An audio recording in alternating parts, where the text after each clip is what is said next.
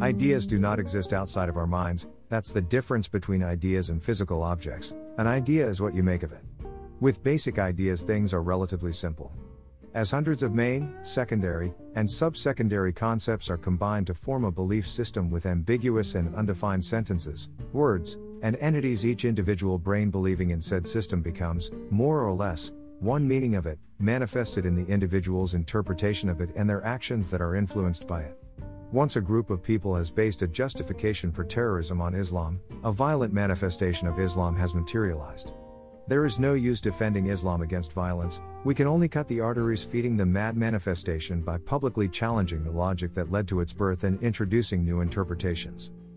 People of faith are angered by atheists because when you stop believing in an idea, you literally take away a part from its existence. Believers are then forced to debate in favor of the existence of their beliefs or, sometimes, take extreme measures, like Islamic terrorists. Indeed, in the mind of Nice's psychopath, the hell he had unleashed is a manifestation of his ideas, he brought his ideas to life, into the realm of existence. One can also look at ISIS as a successful materialization of hell on earth for non-believers and sinners as defined by the ideas of ISIS. There is no such thing as true Islam.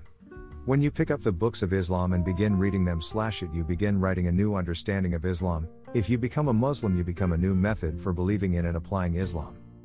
Even the choice of the books and texts you will count as Islamic and the ones you will dismiss plays a part in what Islam you will understand or become.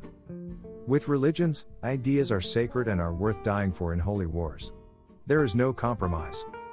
Is there a manifestation of Islam somewhere that truly calls for tolerance of others without taqiyya? We should find and promote that Islam. Or make it.